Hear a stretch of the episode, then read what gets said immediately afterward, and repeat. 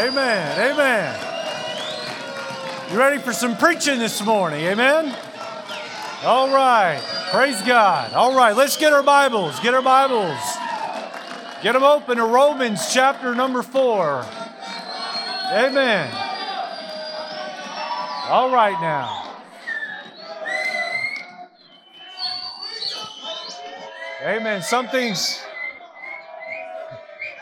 some things don't change. Come on now. All right. Well, let me let me begin by saying how grateful I am to be here this morning and I haven't been back in this room in many years. Wow, it looks great in here. Now, I don't know about the, the guys don't look so great, the rest of it looks great in here. Amen. Um, uh, we uh, we have a lot of a lot of memories here. Um, uh, dorm life. What do you do with dorm life? Dorm life is is crazy. And I got to say, there's nothing better than leaving the dorms and marrying a good looking woman. Amen. And uh, that sure does beat living in a room with a bunch of guys. My freshman year, I lived in Rice 200. Anybody live on Rice 2 here? Yeah, Rice 200, that in room. I had seven roommates my freshman year. And yes, it was just as bad as you think it was. And then, um, then I ended up on Malone 1. Malone 1. Yeah, now Malone 1 was my craziest year in the dorms. Uh, one, one day after uh, lunch, I went to get a nap before I went to work, and then I heard someone say, Get out of the hall. Someone had built a potato launcher and shot that thing down the hall. It went through the wall into the, into the bathroom there and exploded just up against the counters. And it's just never a dull moment. Please don't do that. Brother King, if they do that, it wasn't my idea. Amen. Uh, but uh, the craziest thing that ever happened to me in the dorms, I, I, I worked in Chicago uh, that, that year. I worked at Averitt Express. I don't know if anybody here works there. That was Cicero, Division 9 territory. Division 9, all right. There we go. And so um, I was on my, I was, I, I parked the car. I was carpool guy. Parked the car, walking across the, uh, the dining hall there, and uh, a man who lived on my floor was walking down the walkway there with two guys on either side, and the two guys were just laughing hysterically. The guy in the middle wasn't laughing. He didn't have a shirt on. It was the middle of winter. There was snow on the ground. He had a jacket on, and steam was just coming up out of his. I said, What happened? The two guys with him were laughing so hard they couldn't tell me. I got onto my dorm floor and I found out that the incident had happened on Malone 1. Well, what had happened was this young man, we'll call his name John, because that, that was his name. No, that wasn't his name. Uh, but uh, we'll call him John. I don't, I don't know if anybody would know him. I don't want to embarrass the guy. But uh, he, um, uh, he, had, uh, he had gotten hold of some rubbing alcohol. Some of the guys in his room were putting rubbing alcohol in their hand and lighting that on fire and, and waving it out. And uh, this, this young man said, I, I, can, I can do that, but in a greater fashion. So he, he takes this rubbing alcohol and he wipes his, his whole chest and stomach down. And he says, Light me on fire. Light me on fire. They, uh, they wouldn't do it. So he took the lighter and lit himself on fire. And I mean, flames just whoa. And he's running around the room screaming like, a, and the guys take their, their t-shirts and start trying to towel pop him to put the fire out, right? And he, uh, he was in agony and um, he started to sweat. So he, he took his hands and he wiped the sweat off his forehead and boom, flames jumps off his forehead so he, uh, he gets pushed to the ground. He does the stop, drop, and roll thing. And we, uh, we lovingly call this the flaming chest incident. So um, I, am laying in bed that night trying to fall asleep until about 2 a.m. Guys are going up and down the hall. They're singing This Little Light of Mine. A little bit later, someone comes down the hall and they say, About time someone got on fire for God around here. Amen. Yes. A little bit later, someone gets into set my soul afire. Anyway, so uh, on and on it went. But uh, we, uh, never a dull moment in the dorms of Hyles Anderson College. Amen. Romans chapter 4 in your Bibles, Romans chapter 4. Brother Wilkerson, thank you so much for the invite to come out and be a part of the, the ministry here for a day. And the hospitality has just been over the top, the accommodations, and uh, just all that you and your staff have done to make us feel so warm and welcome.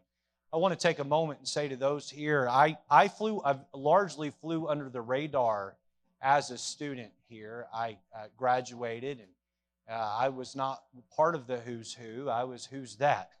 I uh, uh, didn't have my name much anywhere. My kids were looking through uh, some old yearbooks and said, the only place I can find you is, uh, you know, your picture there. I wasn't, wasn't one of the popular kids per se in college, uh, but uh, here I stand today uh, to preach not because I'm anyone. In fact, God has worked to keep me humble.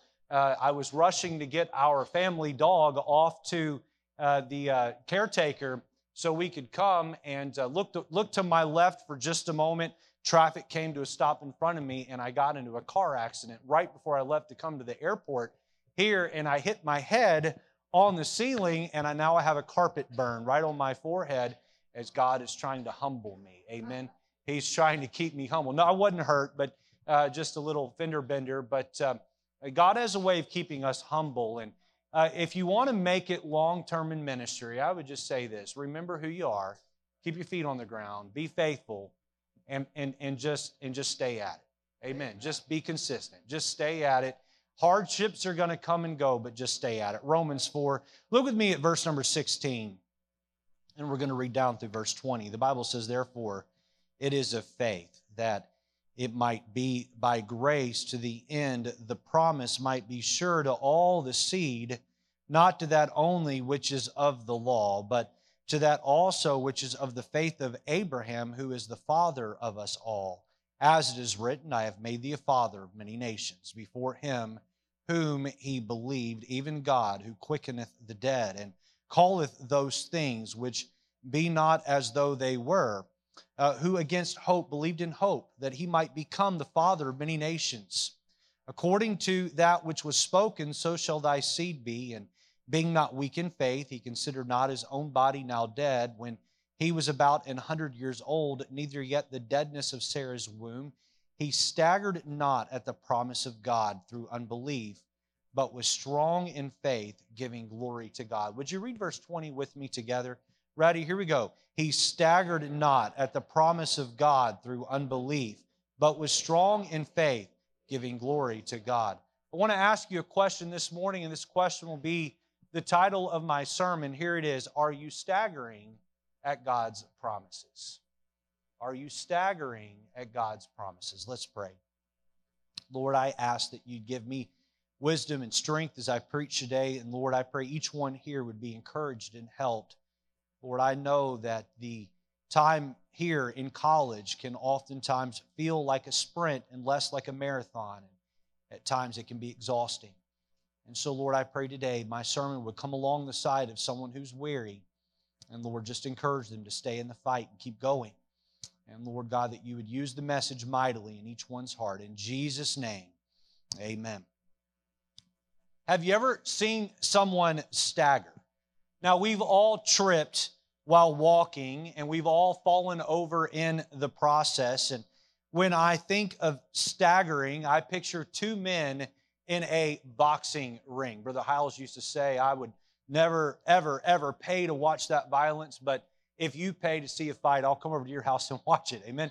Uh, but uh, they're, uh, there, uh, there they are, two guys coming into the ring to fight. They're both brimming with confidence. They come into the arena with much uh, fanfare and much applause, and the lights are flashing all over the place. They're bouncing up and down. They come into the ring with their gloves in the air, both men confident that they're going to win the fight. Uh, as their names are called, their weights announced, they uh, come to the middle of the ring. They touch gloves. They're given instructions. They head back to their corner. They're swinging, uh, taking practice swings, maybe a, a left jab and, and, and a right hook and, and the uppercut. And they're awaiting the moment where they knock their opponent down on the mat. Both of them are equally certain that they're going to win the fight. And then it happens. The bell rings. They come to the middle and uh, the round goes uh, uh, one round at a time. Uh, blow, a, a, blow to the face or maybe a jab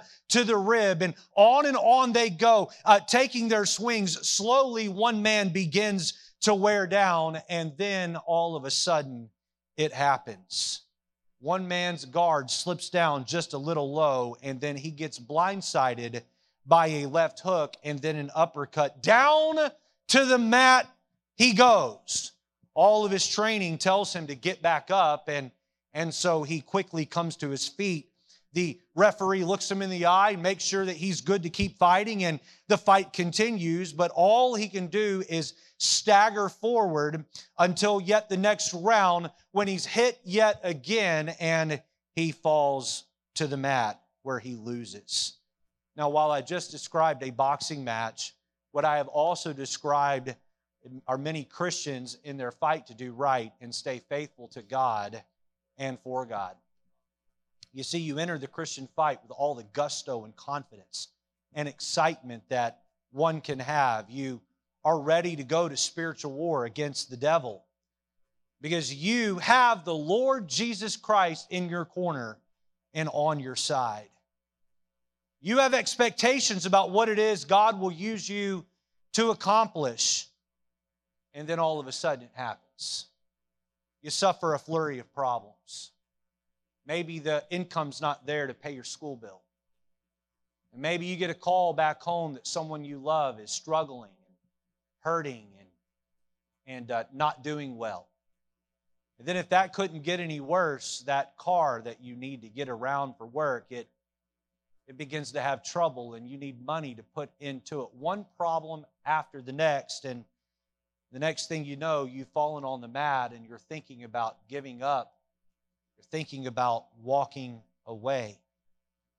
Someone once told me that one out of every five, they estimate that one out of every five young people that surrender to go off to Bible college actually make it onto the campus, and that one out of four or five of those who make it onto the campus actually finish. And one out of five of those that finish make it more than a year in church ministry. And one out of five that make it a year in church ministry last five. And one out of five that last five last 20. Why the attrition rate? Why do so many fall off? Well, because they came into the ring believing God's promises, but somewhere along the way, things didn't go as expected and they gave up and quit. You see, you had these promises from God, and it just seemed that all of a sudden God wasn't keeping His word. You're, you're down on the mat of life. Maybe you got up for a moment only to stagger yet again at the promise of God. Abraham knew what it was like to have God promise him many things. Genesis 12, God promised he and Sarah would have a baby. He was promised that he would be the father of many nations. He was promised that through him all nations of the world would be blessed. He was promised that he would receive a promised land for his descendants, yet decades passed and it seemed that maybe God had failed to keep his, his word. But Abraham did not let the limitations placed on mankind cause him to stagger at the promise of his eternal, all powerful God. He continued to believe God, and God came through on his promises. Hear me now, hear me now. We need to remember that God always keeps his promises. God always keeps his promises every single time, and he always will. And Christian life is all about learning how to trust God when it gets tough. All about learning how to trust God through the struggles of life. As we learn to trust God more and more, we see his promises come to pass and a beautiful cycle begins to take place. We trust God and we're patient with God, and then we see God come through in his timing, and then our confidence grows, and yet we claim more promises and we see more promises come uh, to pass, and then our confidence in the Lord grows yet the more. But did you know the reverse cycle can also happen? We begin to think that God doesn't keep his promise, and we begin to doubt, and then in our doubt, we don't see God come through, and that perpetuates greater doubt. And then we don't see God come through because we're walking in doubt and fear. And the next thing you know, we're a casualty to the cause. We're a casualty to the cause. I want us to take a look at three thoughts here today about God and His promises as we consider this question Are you staggering at God's promises? I'm going to give you an outline. If you're taking notes, let me encourage you to scribble this down. Number one, notice first the promises of God. The promises of God.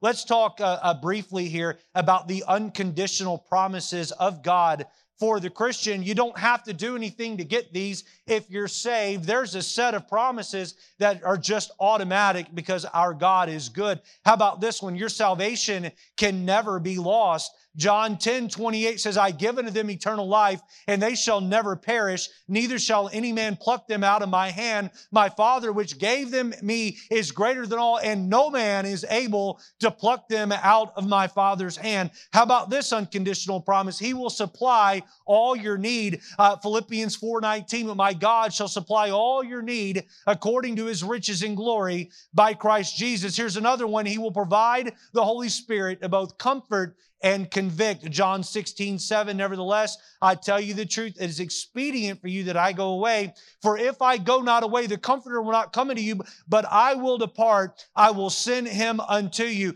Here's another unconditional promise. Jesus said, My yoke is easy and my burden is light. Matthew 11, 30. For my yoke is easy and my burden is light. How about this one? With God, all things are possible. Matthew 19, 26. But Jesus beheld him and said unto them, With men this is impossible, but with God, what is it here? All things are possible. How about this great promise that he is not a respecter of persons? Peter said in Acts 10 34, then Peter opened his mouth and said, Of a truth, I perceive that God is no respecter of persons. How about Romans 14 12? One day everyone will give an account to God, so then every one of us shall give account of himself to God. And this is one of my favorite promises that He is always the same. Hebrews 13 8. Jesus Christ, the same yesterday and today and forever. How about this one? He will come again to receive the saints to heaven. 1 Thessalonians 4. But I would not have you to be ignorant, brethren, concerning them which are asleep, that ye sorrow not, even as others which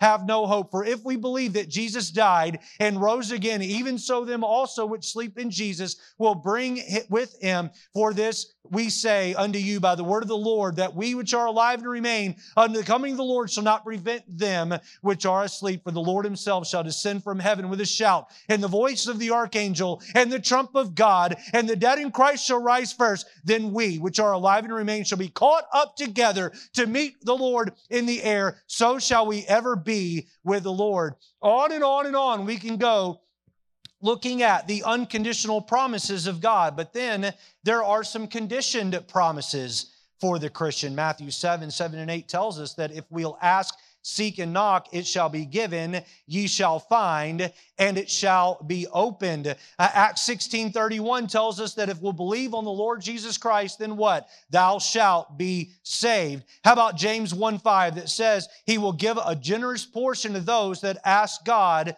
for his wisdom. Matthew 6 14 tells us that if we'll forgive others their trespasses, that God will forgive us our trespasses. How about Psalm 34 7 that promises that if we'll delight ourselves in the Lord, that he will give us the desires of our heart. And Jeremiah 33 3 says that if we'll call on unto God, that all of our uh, prayers will be answered uh, accordingly. How about, uh, let's see here, how about uh, Romans 8 28 that says that we're to love God and answer the call for the purpose of our lives? If so, all things will work together for good. And on and on and on, the Bible is filled with wonderful and uh, wonderful promises. Number one, we see the promises of God. Number two, notice a perspective on why we stagger. We've laid the groundwork. Let's get into the meat and potatoes of the sermon here, take your Bible over to James chapter 1 and verse number 5. James chapter 1 and verse number 5. We see first letter A that we are inhibited by faults. Why is it that we stagger? Why is it that over the years there are so many casualties of those who had taken up the cause and wanted to go forth? Why is it that so many will quit uh, college and never come back? Why is it that so many who graduate college uh, uh, uh, uh give up on their calling? Uh, I believe it's largely because we're inhibited by faults. Look with me at James 1, verse 5. I referenced verse 5 a moment ago, but I want verse 5 for us to set up verse number 6. It says there, If any of you lack wisdom, let him ask of God that giveth to all men liberally and upbraideth not, and it shall be given him. Look at verse 6. But let him ask in faith, nothing wavering. Can you say those two words with me? Nothing wavering. Say them again, please. Nothing wavering. For he that wavereth is like a wave of the sea, driven with the wind and tossed. Notice that right there. Nothing wavering. Why is it that we ask God for wisdom? You know, we don't, I don't generally ask God for wisdom on things that are obvious to me. If you were to come to me and say, I have a runny nose, what do you think I should do? You know, I'm, I'm not going to say, Lord, what should I tell him to do? You know what I'm going to do? I'm going to say, get a tissue and blow your nose. Amen? If, if I'm running low on gas, how many of you here uh, like to run your car all the way down to E before you, you get gas, all right? How many of you like me and you've run out of gas before? All right, anybody here? Okay, not a lot of you have driven long enough to do that, but haven't you done it more than once like me? Amen. Uh, you know what? I don't need wisdom. I don't need to ask God for wisdom when I'm running low on gas. What do I do, Lord? You know what I do? I stop at a gas station and I put gas in my car. Uh, look back with me at verse number five. If any of you lack wisdom, notice there, there are plenty of times throughout the day where we lack wisdom. One of the first things I do every morning when I wake up, and my, part of my routine, I wake up, I say, Lord, I'm going to face things today that uh, where I'm not going to know what to do, and I'm going to need your wisdom. I'm asking you right now, Lord, to give me your wisdom so I'll know how to maneuver the day, the, both the mundane things and the complicated things. Give me your wisdom to know how to help others. And we have a promise that if we'll ask, He'll give it to us. Now, Look at verse 6 there. It says, nothing wavering. Nothing wavering. Now, so many times we waver, we stagger at the promises of God. We're up and we're down. What does it look like to waver? Uh, you're up one day and you're down the next. And then you're all in for the Lord and then you're all out. And then you're hot and then you're cold. And then you walk by faith and then you turn around and you let doubt and fear uh, control your walk. And then you have a season of life where you're in your Bible and you're reading and you're praying every day. And then you go a month or two or three and you don't read your Bible. You say, Pastor Lejeune, do people go months at a time in college without reading their Bible? I did. And I'm sure some of you have done it. There's probably someone in here right now, you haven't had personal devotions in a long time. You're leaning on chapel and, and church to carry you through. You're up and you're down. You're up and you're down. This is a fault of faith in God. But, but how do we get there? Not only do we see inhibited by false, but notice letter B, we're incorrect in our focus. We're incorrect in our focus. Uh, Matthew 14, uh, 28 says, And Peter answered and said, Lord, if it be thou, bid me Come unto thee on the water. And he said, Come. And when Peter was come down out of the ship, he walked on the water to go to Jesus. But when he saw the wind boisterous, he was afraid, and beginning to sink, he cried, saying, Lord, save me. Now we're all familiar with this story. As long as Peter had his eyes on the Lord, guess what he did? He walked on the water. The moment that he took his eyes off the Lord and he put his eyes on the storm, he sank. He fell.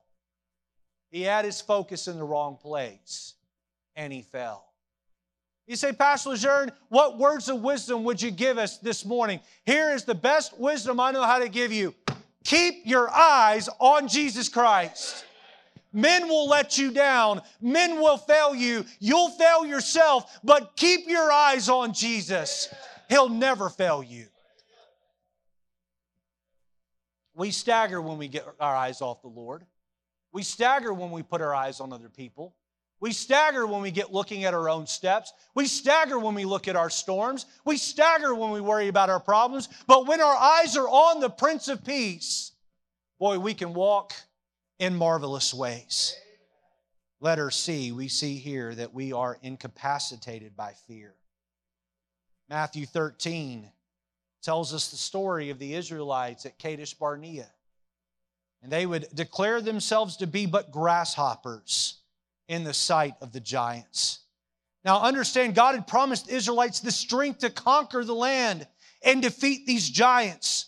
But instead of seeing the God who created the giants, all they could see were the giants. And what happened here? What happened here? They were rendered useless and sent to wander in the wilderness of carnality and die and be buried in the dirt because they allowed fear to control them. Why do we stagger? Why do we stagger? Well, we have faults in our life that are, in, in, that, that are keeping us from walking with God. We, we have our focus in the wrong place and on the wrong people. We walk by fear instead of faith. What do you do to overcome this? You're staggering. How do you overcome the stagger? Let me give you a, a third thought here quickly. And as we wind things down, number, th- number three, notice the process of growth. The process of growth. Quickly here, I'm going to give you how you grow past staggering. Letter A, notice where we start.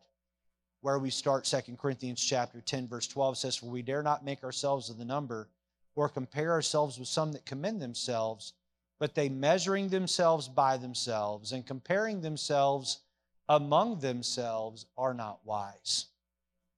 Some years ago, I attended a pastor's conference, and I got to be honest with you, I, I struggled in the past with these conferences. I'd walk in and I'd, I would go into a shell and just want to go hide in the corner and only shake hands out of obligation and duty. I struggled with that. I, I struggled with that here in college. Often I'd sit out there and just kind of want to hide behind someone in the back there. And didn't really want the, the attention or the spotlight on me. I never was a bus captain, just worked as a bus worker and then moved over back when the chapel ministry was a thing and helped out there and didn't really want the spotlight. And even now when I go to conferences, I, uh, or at least of, uh, as of the recent past, would struggle. Let me tell you why. I, I sat one day at a conference and I said, Why am I so uncomfortable here? I love church. I love being friendly in the lobby of the church. And I love following up on visitors. Why is this such a struggle for me? And I said, Lord, would you show that to me? And he said, Because you're hyper comparing yourself to everyone else in this room. He said, That's your problem. He said, Let me just remind you something. You have your own journey with me. You don't need to worry about anybody else. It's me and you. You don't need to worry about the other people in this room. I think somebody here maybe need to hear that this morning. You're trying to keep up with someone else in the college or what your image uh, of, of what a, a good, godly man or woman is, hey, lock your eyes on the Lord, and that's where we start. That's where we start. Letter B, letter B, we see how we stumble. How we stumble.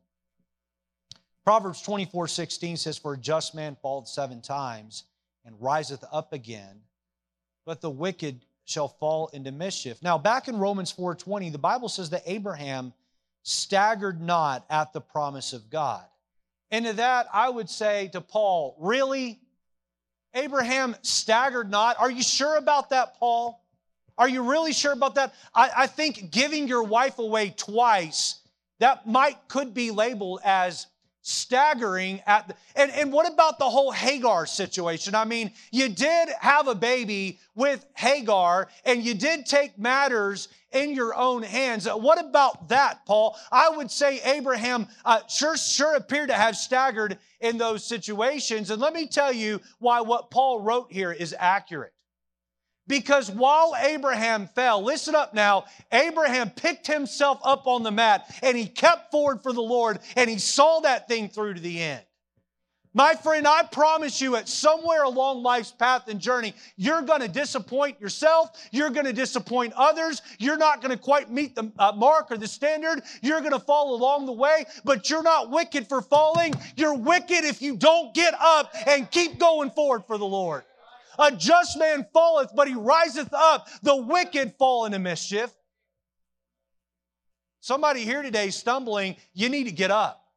You need to get up, you need to dust yourself off, and you say, I'm to finish what I started, and I'm to lock my eyes on the author and finisher of my faith with his nail pierced arms spread out, and I'm to run toward my master, and I'm to meet him at the finish line, and I'm to enjoy eternity in all of its glory. Letter C, we see how we stabilize. How we stabilize. Psalm 119, I love Psalm 119. Verse 10 says this with my whole heart. Notice that, my whole heart have I sought thee. Oh, let me not wander from thy commandments. Thy word have I hid in mine heart that I might not sin against thee. Someone once said to me cynically, they said, You, you pastors, it was a, a, a psychologist grad who uh, attended my church some years ago. Uh, she crossed her arms. She said, You pastors always give the same advice read your Bible and pray. Just read your Bible and pray. There's got to be more to it than that. And I smiled and looked at her and I said, There really isn't much more to it than that. I said, Let me tell you the problem with those who don't find reading their Bible and pray to work. They're not doing it with their whole heart. Their whole heart. Do you believe that this word is quick and powerful and sharper than any two edged sword that it pierces asunder dividing the soul and spirit. Do you believe that this morning? This word right here has the answer. It isn't whether it works, it's whether or not we work it. We've got to put the word of God into action. God's word is the answer. You fall in love with this book, you read it, you study it, and you put its principles into uh, practice. It will put you back on track. Letter D, lastly, notice why we safeguard. Psalm 18:10 says, "The name of the Lord is a strong tower; the righteous runneth to it and is safe." We safeguard our hearts by insulating ourselves with all things pertaining to God and His holy word. When we do, we become even more familiar with and comforted by God and His great loving care for us. All right, in the last minute or so here this morning, I want to give you a test. We're at college, are we not? I'm going to give you a test. This is a test I want you to take in your own heart and mind, all right? Are you staggering at the promises of God? I'm going to help you answer that question for you individually this morning. God's word promises to give you strength. Here's your first question answer it in your own heart. Do you read it? Do you actually read it? Because if you're not daily reading God's word, then you're not relying on the Lord's word to give you strength. You're relying on your own self to give you strength. You're staggering at the promises of God. Prayer promises to move the heart of God. Do you pray? I mean, when was the last time you found a quiet place, got down on your knees, and talked to the Lord? Don't tell me you believe in prayer if you don't do it you are staggering at the promises of God. Here's a tough one for college kids. When you give a tithe of your income, God promises to open up the windows of heaven and pour you out a blessing so great you won't be able to receive it. Are you tithing on what you make? See, if we don't trust God with our money, we don't trust God. God promises to direct your path if you acknowledge Him in all your ways. Are you turning over your itinerary to God or asking God to give you your itinerary day and I could go on and on and on. When we, when we refuse to keep our end of the, of the condition, essence, we're saying to God, I don't believe you, I don't need your promises, or I don't believe you'll keep them. I just want to ask this question Are you staggering at the promises of God? If so, it's time to get yourself up off the mat and it's time to claim God's promises and live by His word. Let's have our heads bowed and eyes closed.